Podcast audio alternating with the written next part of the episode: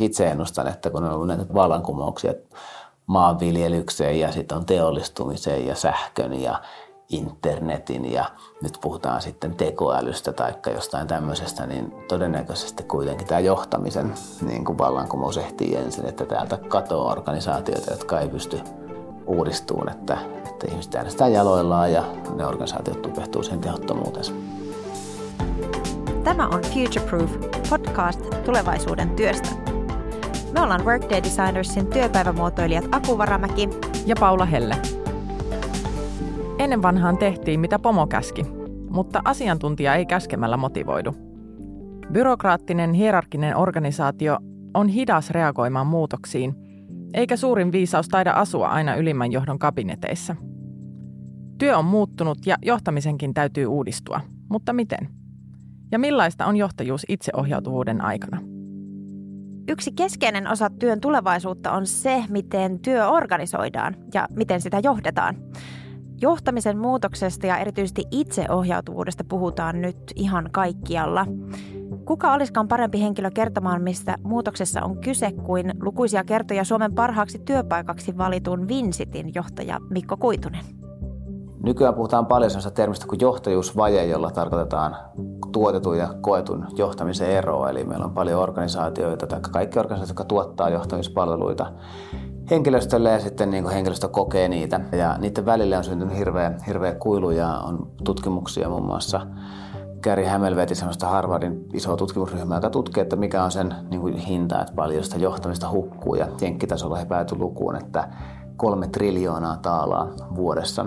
Ja Suomessa tehty samantyyppinen, muutama vuosi sitten T T T teki tutkimuksen, jossa pohdittiin, että mitä me saataisiin aikaa, jos nykyiset johtamisresurssit kohdennettaisiin yksilöllisesti. Ja todettiin, että noin neljäkymmentä miljardia tuottavuutta voitaisiin saada aikaan Suomen tasolla. Ja nämä molemmat luvut, kolme triljoonaa, neljäkymmentä miljardia, on, on niin viisitoista kaksikymmentä pinnaa B K T:stä. Eli puhutaan vajeesta, mikä on suurempi kuin mikään muu. Eli Trumpi saisi muurin koko liittovaltionsa ympäri tuolla hinnalla ja sote toisi aika pientä, pientä sitten Suomenniemellä. Ja mistä on siis kyse on siitä, että sen sijaan, että kaikille tarjotaan sitä samaa niin kuin nykyisissä johtamisjärjestelmissä tehdään, niin pitäisi tavallaan löytää keinot kohdentaa sitä johtamista tai muuten, muuten niin kuin tämä vaje vaan jatkaa kasvamista. No nyt on taas ihan jäätäviä lukuja. Niin on. Uskomatonta. Mutta aika kiinnostava ajatus, että mitä sitten tapahtuisi, jos johtamista tehtäisiin paremmin. Mm. Koska näissä tutkimuksissa, mihin Mikko viittaa, niin oli mitattu vain sitä johtamiseen käytettyä aikaa. Mm. Ja se tarkoittaa sitä, että meillä tehdään ihan valtavasti työtä, joka ei oikeasti tuota mitään tai ei johda mihinkään. Mm. Huonoa johtamista. Mm. Hyvä palkkaista, no niin. Huonoa johtamista. Niin. Näissä tutkimuksissa ei siis yritettykään arvioida sitä, mikä vaikutus olisi sillä, jos sama panostus käytettäisiin henkilöstön aidoista tarpeista lähteviin palveluihin. Niinpä. Mikko Kuitunen puhui myös siitä, miten ihmistä pitäisi katsoa kokonaisvaltaisemmin. No, johtaminen määritelmällisesti on sitä, että joku asia tapahtuu nopeammin tai paremmin kuin ilman johtamista. Eli johtaminen on niin kuin lopputulema ja lähtötilanteen positiivinen erotus. No sitten se, mitä tarkoittaa, että joku asia voi mennä parempaan suuntaan, silloinhan jonkun on täytynyt muuttaa jotain toiminnassaan. Jotta toiminnassa voi joku muuttua, niin ajattelussa pitää joku muuttua. Eli johtaminen niin kuin lähtökohtaisesti on niin kuin ihmisen ajatteluun vaikuttamista tavalla, joka johtaa toiminnan muutokseen, joka sitten mahdollistaa sen positiivisen kehittymisen. Ja sitä kauttahan se niin kuin suoraan sanoo, että se on niin kuin hyvin yksilölähtöistä. Toisin kuin ehkä meillä on käsitys, että se on niin kuin johtajakeskeistä ja joukkoja koskevaa niin kuin johtaminen, niin se on niin kuin hyvin yksilölähtöistä ja kontekstisidonnaista, jolloin meidän pitäisi pystyä ymmärtämään, että, että no mikä sitä ihmistä estää onnistumasta tai mikä estää sitä, että se ei voi antaa parastaan ja keskittyä sitten siihen. Eli meidän pitäisi auttaa ihmisiä reflektoimaan sitä tilannettaan joko itse tai jonkun, jonkun niin kuin tämmöisen työvälineen tai sparraajan avulla ja sitten katsoa niitä asioita, mitkä, mitkä niitä esteitä tuottaa. Ja sitten ne voi olla hämmästyttävää, että ne esteet on monesti peräisin jostain muusta kuin siitä primääristä työtehtävästä tai siihen liittyvistä asioista. Voi olla niin kuin muusta niin kuin sosiaalista suhteessa työpaikan ulkopuolella, voi olla niin kuin kotoa tai harrastuksesta tai terveydestä, mistä tahansa. Ja niin kuin johtamisen määritelmään, kun palataan, niin mikä tahansa, mikä edesauttaa siihen suorituksen parantamiseen, on johtamista, jolloin se johtaminen on huomattavan paljon laajempi kokonaisuus samalla, kun se on huomattavan paljon yksilölähtöisempi kuin nykyisin. No tämä on just sitä, mitä me ollaan saarnattu tässä viime aikoina aika paljon, että ihmiset on yksilöitä ja heillä on erilaisia tarpeita ja näitä tarpeita pitäisi paljon paremmin kyetä tunnistamaan organisaatioissa ja mukauttaa sitä johtamista siihen. Mm, nimenomaan ja ihan niin kuin kaikessa ajattelussa siellä talon sisällä. Mm. Että jos ajatellaan, että siellä palvelupuolella on havahduttu siihen, että, että pitäisi tehdä asiakaslähtöistä kehittämistä, palvelu- ja tuotekehitystä, niin samalla tavalla meidän pitäisi niin kuin organisaatioiden sisällä tehdä henkilöstölähtöistä palvelukehitystä, eli se, miten me tehdään vaikka johtamisen kehittämistä tai osaamisen kehittämistä tai, tai mitä tahansa semmoista kulttuurin ja, ja äh, henkilöstöprosessien kehittämiseen liittyvää. Niinpä. Jotenkin tuntuu, että jos johtamista ajattelee tällä tavalla, niin esimerkiksi se, että työntekijällä on vauva, joka valvottaa öisin ja jos se onkin se syy siihen, että se työntekijä ei ole parhaimmillaan siellä työpaikalla, mm-hmm. niin se ratkaisuhan on silloin vaikka se vauvan unikoulu, taikaluoti, niin. ratkaisee kaikki ongelmat. Mutta että organisaation rakenteethan ei perinteisesti ole tällaista tukeneet. Että ei sitä firman budjettia voi käyttää kenenkään vauvojen unikouluihin, niin. vaan kaikille sama tiimipäivä ja koulutus ja kehityskeskustelut ja näin. Niin, niin siis toi ajatteluhan tuntuu ihan täysin loogiselta mm. ja se onkin aika kiinnostavaa, että miksi me ollaan vasta nyt heräilemässä tähän ajatukseen. Mm. No se minkä takia tähän niin kuin havahduttu aikaisemmin, tähän on silleen ollut tiedossa, että nythän jos kysytään tällä hetkellä organisaatiolta, että hei millaisessa miten niin kuin tällä hetkellä ihmisten hyvinvointi ja johtamisen kehittäminen, millaisessa roolissa teidän organisaatiossa on, niin organisaatio vastaa, että se on tärkeämpää kuin ikinä aikaisemmin, sen panostetaan enemmän kuin koskaan, mikä pitää siis paikkaansa. Mutta sitten samaan aikaan, niin kun sit kysytään ihmisiltä, niin mikä, mikä on tilanne, kuinka paljon sun panostetaan ja tavallaan kuinka hyvin sä voit on silleen, että ihmiset tuntee olevansa kuormittuneempia kuin koskaan, erinäköisiä niin kuin tämmöisiä kemiallisia, niin kuin mielialaan vaikuttavia lääkeaineita käytetään enemmän kuin koskaan. Koskaan. Ja tietyllä tavalla se organisaation vastaus on silleen, että kun sä pistät, sulla on ongelma, sä pistät sinne panoksia, sä saat tuloksia. Eli sehän on se perinteinen tämmöinen niin kuin input-output-ajattelu. Ja niin kuin tavallaan sillä mallilla on edetty. Kyllähän tähän on niin kuin havahduttu jo, jo joku tovi sitten, mutta se lääke on ollut sama kuin aina muihinkin juttuihin. Mutta nyt vaan on kestänyt hetken aikaa todeta, että mitä enemmän sinne laitetaan siihen samaan tuuttiin tavaraa, niin se huonompia lopputuloksia tulee. No sitten tietysti kenen pitäisi se havaita, niin on ne henkilöt, jonka toimintaa tässä primääristi niin kuin arvioidaan, jolloin luonnollisesti meidän aivot, aivot suojelee meitä niin kuin moneltakin asialta, asialta, mikä on välillä hyvä, mutta tässä se on tarkoittanut sitä, että tämä niin kuin vääjäämättömän havahtuminen on niin kuin kestänyt aika pitkään. Niin, ei ole ihan helppo asetelma. No ei. Ei jos miettii, että sä johtajana havahdut tämmöiseen henkilöstölähtöisempään ää, lähestymistapaan, itseohjautuvampaan lähestymistapaan, niin sähän joudut itse luopumaan siitä asemasta ja vallasta, mikä sulla on ollut. Mm. Ja eihän tämä osalle ole mikään ongelma, mutta varmasti toisille sitten on. Niin. Ja onhan se myöskin vaikea oppia jotain ihan uutta tai luopua siitä, miten sä oot toiminut vaikka kaksikymmentä kolmekymmentä vuotta työelämässä. Niin. Ja sua on semmoisesta toiminnasta kuitenkin niin kuin palkittu. Niin, tämmöiset perinteiset johtamisopit on ehkä vähän ristiriidassa tämmöisen itseohjautuvuuden kanssa, että kun pitäisi antaa ihmisille vapautta ja luottaa heihin ja antaa heidän ratkoa niitä ongelmia itsenäisesti, niin ö, se vaatii johtajalta uusia taitoja. Ja sitten kuitenkin valitettavan usein kuulee tarinoita, ihan tosielämän tarinoita siitä, miten fiksut asiantuntijat ei saa osallistua projektipalavereihin, missä heidän ilman muuta pitäisi olla kuulemassa asioista tai ää, ei uskalleta mennä oman alan edes ilmaisiin tapahtumiin oppimaan lisää. Et ihmiset niinku pienenee niissä rooleissa, vaikka heitä on palkattu sinne asiantuntijoiksi tekemään työtä. Mm. En tiedä, voiko tässä olla yksi osasyy se, että itseohjautuvuutta myös ymmärretään vähän väärin. Mm. Että ajatellaan, että se on semmoista pellossa elämistä ja, ja heitteille jättöä, vähän kärjistetysti. Tuota, Filosofian Akatemian Karoliina Jarenko on kirjoittanut kirjan itseohjautuvuudesta ja hän avasi meille tätä asiaa. Itseohjautuvuus tai itseohjautuva organisaatiomalli on siis tapa organisoida työtä. Ja se on syntynyt erotukseksi byrokraattisesta organisaatiomallista. Byrokraattisen organisaatiomallin kirkastus tai ydin näkyy siinä hierarkkisessa pyramidikuvassa, joka me kaikki tiedetään.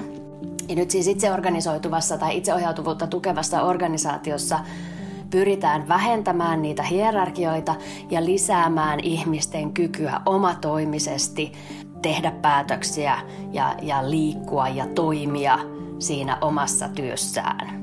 Se, että mikä on se oikea tapa toteuttaa itseohjautuvuutta, niin se riippuu aina organisaatiosta, se riippuu organisaation strategiasta, mitä ollaan tekemässä, minkälainen on kilpailutilanne, minkälainen ikään kuin tuotantokoneisto meillä on, työn luonteesta, onko se hirveän keskinäisriippuvaista, syntyykö lisäarvo ennalta määritettävillä tavoilla.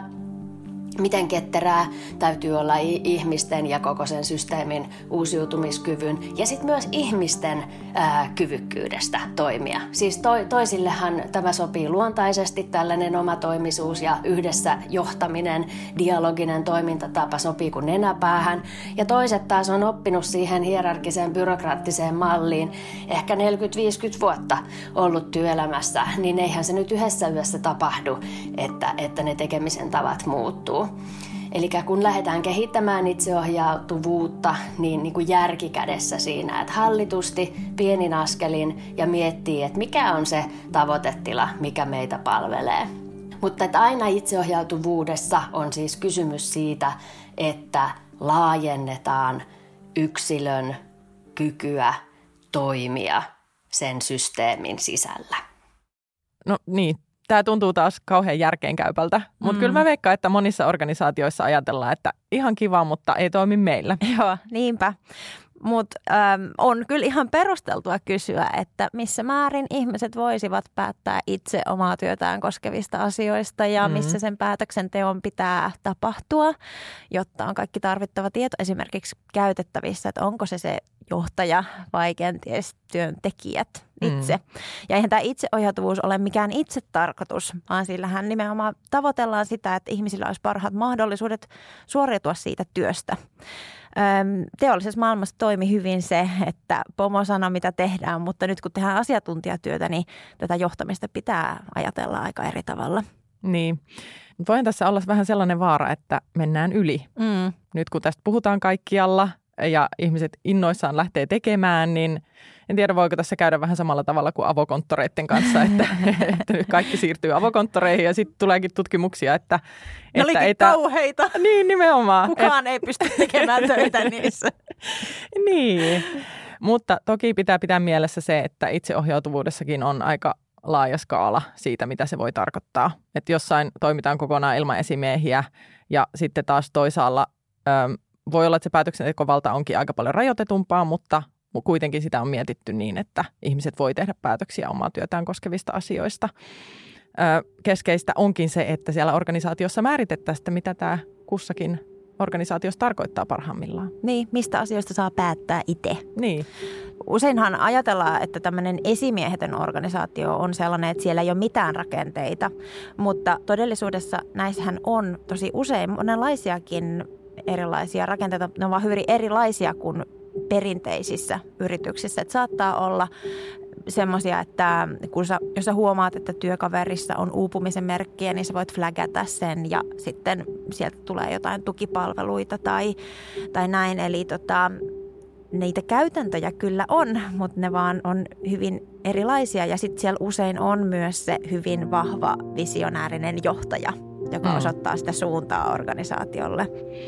Tästähän on ihan tuore suomalainen kyselytutkimus, mm. jossa tutkittiin johtamista itseohjautuvassa organisaatiossa. Ja sen mukaan se vaatii enemmän johtamista, ei vähemmän. Eli pitää olla tosi selkeä suunta, niin kuin säkin sanoit, ja ne raamit, joiden sisällä toimitaan. Ja sitten antaa just tätä yksilöllistä tukea, mistä Mikkokin tuossa alussa puhui. Joo. Näitä erilaisia työtapoja ja taitoja vaaditaan myös työntekijältä. Ja... Esimerkiksi Telian eräs asiakaspalvelutiimi on siirtynyt tällaiseen itseohjautuvaan esimiehettömään malliin ja heidän työntekijä Karri Piela kertoi, miten se on vaikuttanut hänen työhönsä ja mitä uusia vaatimuksia se on tuonut mukanaan.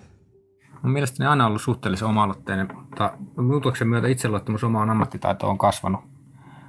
Tunne, että yritys luottaa muuhun ja mielipiteelle on aina tilaa eikä joudu tekemään asioita omien arvojen vastaisesti. saanut tehdä huoletta päätöksiä asiakastilanteissa, missä virallinen puoli ja inhimillinen puoli on saattanut olla ristiriidassa. Ja kun motiivina on kuitenkin aina asiakastyytyväisyys ja sitä kautta yrityksen etu, niin ei joudu poteen huonoa omatuntoa suuntaan tai toiseen. Tolleihan ei koskaan pitäisi käydä, että työntekijä joutuu pelkäämään, että hän tekee väärin, jos hän ratkoo niitä asiak- tilanteita asiakkaan hyväksi. Mm. Tulee mieleen semmoinen hyvin arkinen tilanne tuolta Jenkeistä alkuvuodesta, kun se kauppa, missä me asioitiin, niin me usein ostettiin meidän lapselle tikkari sieltä kaupasta.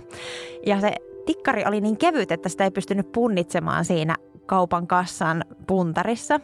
Eli kaupan kassa ei pystynyt määrittelemään sille hintaa.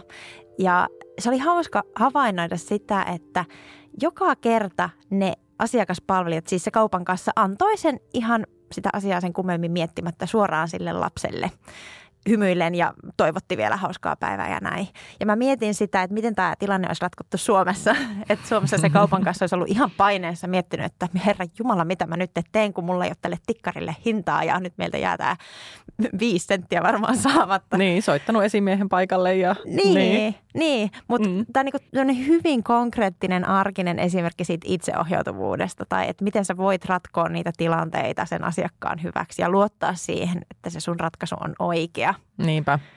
Joo, Suomessahan noin perinteisesti luotetaan työntekijään, mm. mutta silti usein just näissä asiakaspalvelutilanteissa törmää siihen, että heillä ei ole vapautta tehdä päätöksiä muuten kuin niiden prosessien ja ohjeiden mukaan, vaikka mm-hmm. se tuntuu olevan ristiriidassa sen kanssa, mikä olisi asiakkaalle parhaaksi. Niin, ja se on tosi ristiriitaista, että meillä on tämmöinen kulttuuri, missä periaatteessa ihmiseen luotetaan, mutta sitten kuitenkin tosi usein asiakkaalle näkyy se, että ei voi tehdä, kun meillä on nämä säännöt. Mm, niinpä. Karri Piela kertoi vielä vähän lisää näistä heidän toimintatavoista Telian asiakaspalvelutiimissä. Me kun ollaan käytännössä vastuussa toisillemme, eli kollegoille, niin se ajatus saattaa pelottaa montaa semmoista perinteisen työympäristön omaamaa organisaatiota. Pelätään, että jos annetaan se vapaasti työntekijöille, niin kukaan ei tee mitään, mutta mä itse väitän, että se nimenomaan motivoi ja työntekijät on tyytyväisempiä ja tehokkaampia sen kautta, koska ollaan nimenomaan vastuussa sille vieruskaverille. Organisaation sisällä on sitten taas kätevämpää viedä niitä omia asioita eteenpäin, koska sen ei tarvitse mennä aina sen esimiehen kautta porrastetusti. Vaan se, kuka tietää sitä asiasta parhaiten, voi mennä suoraan sen kanssa seuraavalle taholle ja olla asiantuntijana siinä. Oma kehittyminen se on aika vaikea. Aina ei ole mahdollisuutta käyttää aikaa siihen itse tutkiskeluun, kun arjen pyöritys vie mennessä ja pitää tehdä sitä rutiinihommaa. Et tukirooleja tarvitaan ehdottomasti, jotta mä voin keskittyä siihen, missä mä oon paras ja joku muu pystyy tukemaan mua siinä. Telialta kerrottiin, että oman aikansa se muutos on sielläkin ottanut. Ja eihän tämä varmasti ole helppo muutos, jos on totuttu sellaiseen hierarkkiseen maailmaan, missä on selkeät roolit ja vastuut. Ja tämä vaatii ihan uudenlaisia taitoja ihan kaikilta siinä organisaatiossa. Ja ihmisten on myös tosi erilaisia. Toiset tykkää siitä, että heillä on hyvin selkeä rooli ja tehtävät määriteltyinä ja sitten toiset taas on luonnostaan todella itseohjautuvia. Niinpä. Ja kyllähän näissä itseohjautuvissa organisaatioissa on ilmennyt myös haasteita. Näistä me ollaan saatu lukea jonkun verran. Mm. Ö, on ollut uupumista, stressiä, tehottomuutta, ö, priorisointiin ja päätöksentekoon liittyviä ongelmia ja, ja tämmöistä epävarmuuden tunnetta. Mm. Varmaan kyse on siitä, että monissa organisaatioissa näitä toimintatapoja vielä haetaan ja on vähän semmoista niinku kokeilun aikaa vielä. Mm-hmm. Et ei ole löydetty vielä niitä toimivia tapoja tehdä vaikka päätöksiä tai huolehtia siitä, että ihmiset jaksaa siellä organisaatiossa. Öö, on kuitenkin tiettyjä perusasioita, joita pitää olla paikoillaan.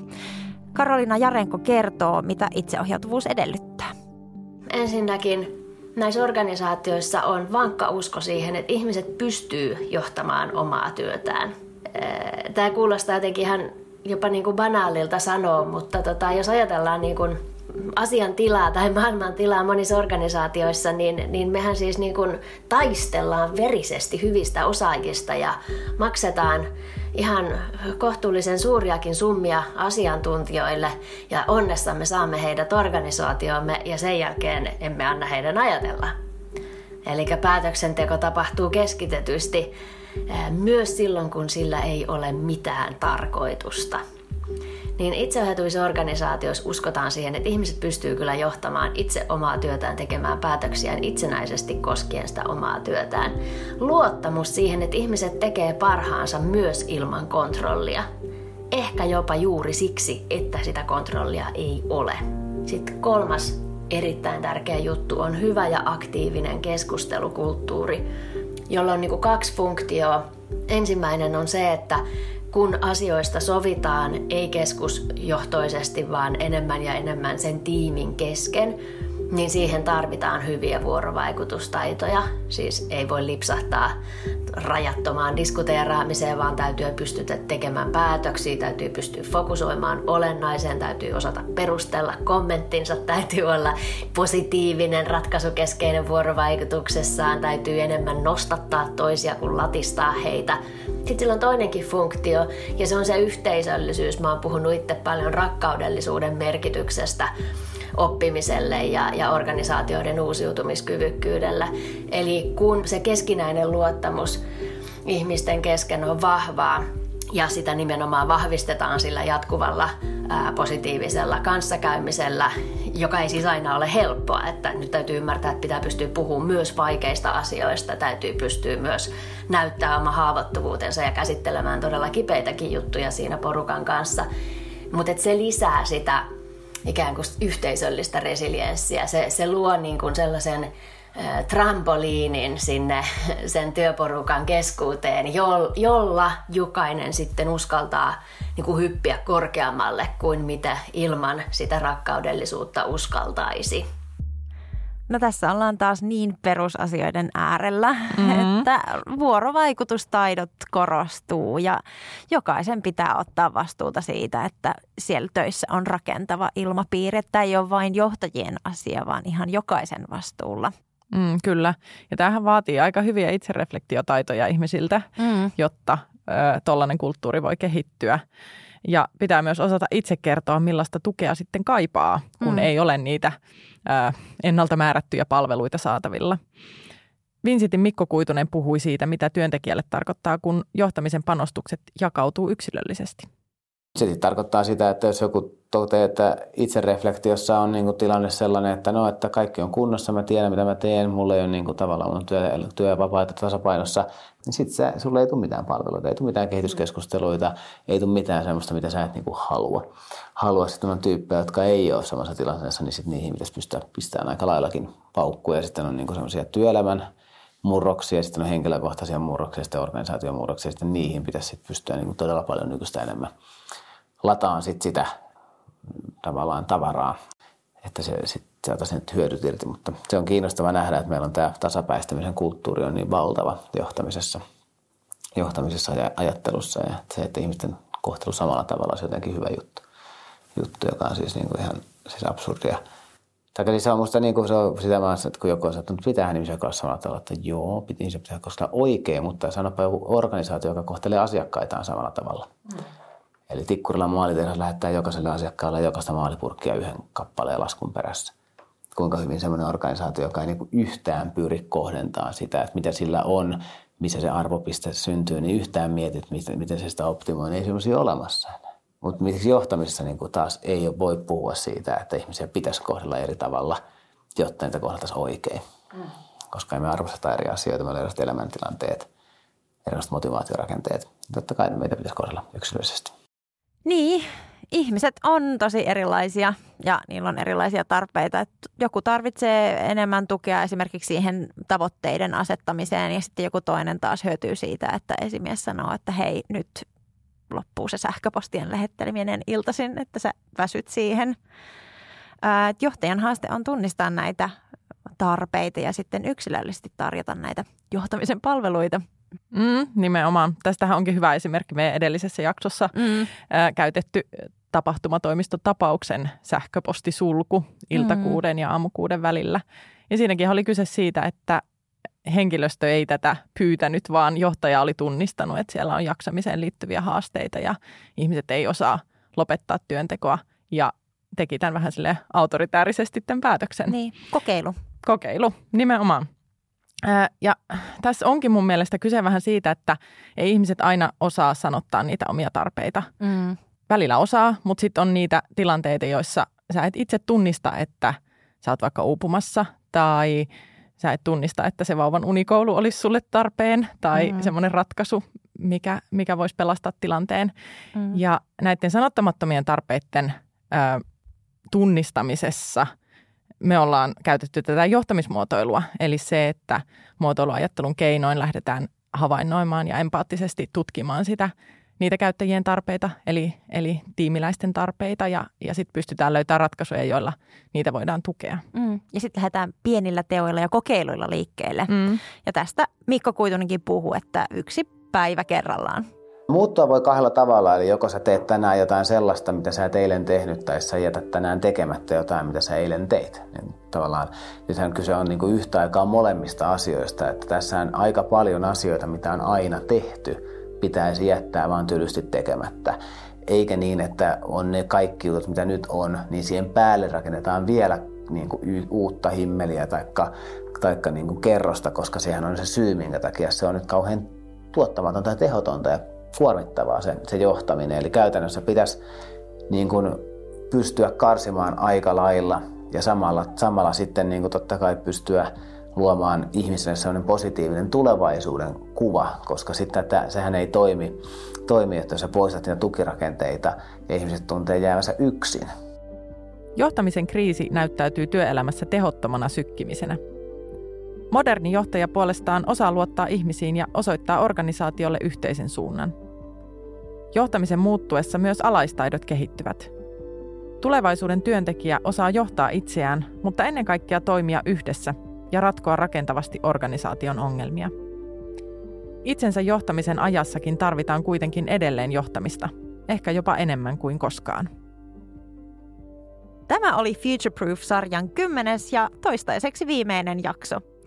Kiitos loistavat kommentaattorimme Mikko Kuitunen, Karoliina Jarenko ja Karri Piela. Kiitos kuuntelijoille. Ja ei tämä tähän lopu. Futureproof-kirja ilmestyy helmikuussa kaksituhattayhdeksäntoista ja löytyy osoitteesta workday designers piste com. Ja jatketaan juttua myös Twitterissä hashtagillä Futureproof.